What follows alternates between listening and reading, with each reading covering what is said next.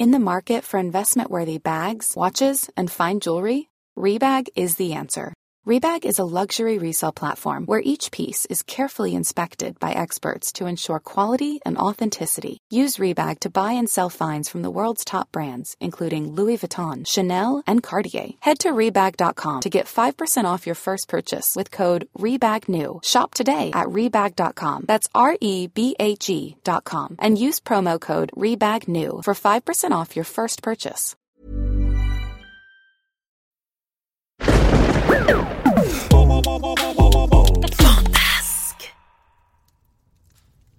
Salut les enfants, c'est Cécilia.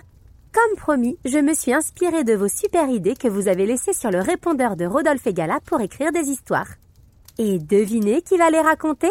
C'est moi, Tata Rodolphe. Bon, par contre, comme je perds un peu la boule, oh, j'aurais peut-être besoin d'un petit peu d'aide. Tu veux dire mon aide? Bah oui, à qui veux-tu d'autre que je demande? Ok pour t'aider quand tu perds le fil. Quel fil? On va pas tricoter, on va raconter des histoires. Allez, c'est parti, mon kiki Euh, juste avant de commencer, je tenais à remercier tous les enfants qui ont participé. Et aussi, je vous souhaite... Alors, l'histoire commence sur la planète Feria, où vivaient des milliers et des milliers de licornes. Les licornes étaient toutes plus belles les unes que les autres. Elles étaient de toutes les couleurs. Elles scintillaient et elles avaient des crinières coiffées à la perfection. Nombreux étaient les visiteurs qui venaient passer quelques heures sur Feria pour profiter du spectacle. Il faut dire que les activités ne manquaient pas. On pouvait par exemple faire un tour de manège en montant à dos de licorne, ou encore assister au ballet aérien où les licornes réalisaient de véritables prouesses en dansant dans le ciel. Et le clou du spectacle était sans nul doute l'élection de Miss Licorne qui avait lieu chaque soir sous la lune d'argent. Qui aurait pu se douter que derrière ce décor idyllique, une révolution était en marche?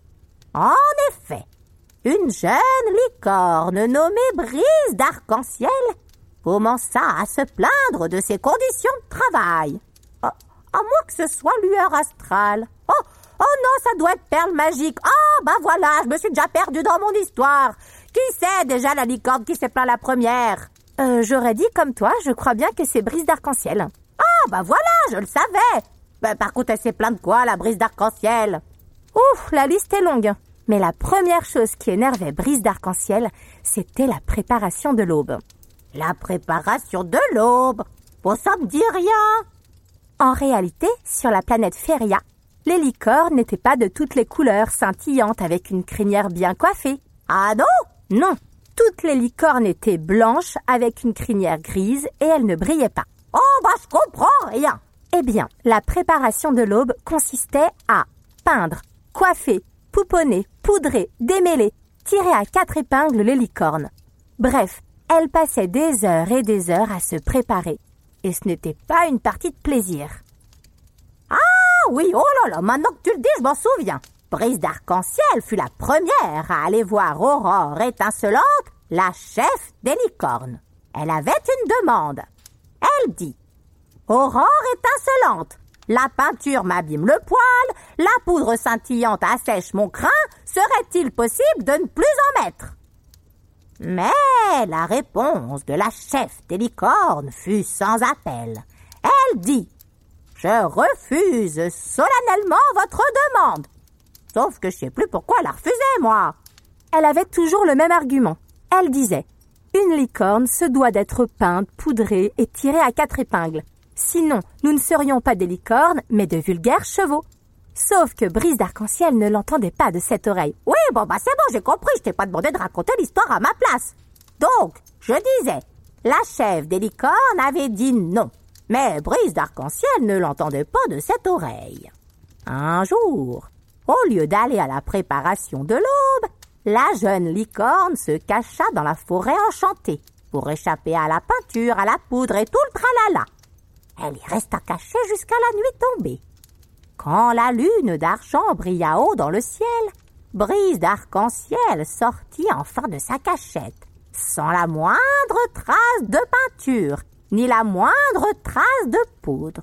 Puis, elle alla rejoindre ses amis les licornes pour l'élection de Miss Licorne.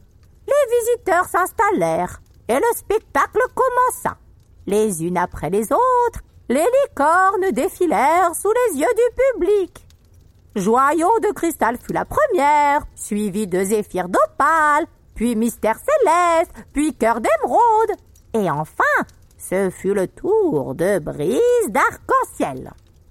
Quand la chef des licornes la vit apparaître sur scène, toute blanche, sans rien, elle crut s'étrangler de colère, mais... Mais quoi déjà? Eh bien, contre toute attente, un tonnerre d'applaudissements se mit à retentir dans le public. La jeune licorne eut un succès fou, car son poil n'était pas peint, mais il était d'une blancheur incroyable. Sa crinière n'était pas tirée à quatre épingles, mais elle était flamboyante. Brise d'arc-en-ciel ne scintillait pas, elle brillait de l'intérieur. Ouh, ça c'est bien dit. Elle brillait de l'intérieur et elle fut élue Miss Licorne. Vieille chef fut bien obligée de reconnaître que les licornes étaient plus belles au naturel, sans tous les chichis, le tralala et la préparation de l'aube. Depuis ce jour, plus aucune licorne ne mit la moindre petite goutte de peinture sur elle. Euh, non. Euh, quoi, non? Non, depuis ce jour, chaque licorne était libre de faire ce qu'elle voulait. Tu veux dire qu'il y en a qui se peignaient encore? Bien sûr, si ça leur faisait plaisir. Hmm. Ce qui compte, ce n'est pas de se peindre ou de ne pas se peindre, mais de choisir. Oh, ça c'est vrai, choisir, il a que ça de vrai. Voilà. Comme tu dis. Voilà. Voilà, voilà. Comme tu dis. Voilà, voilà.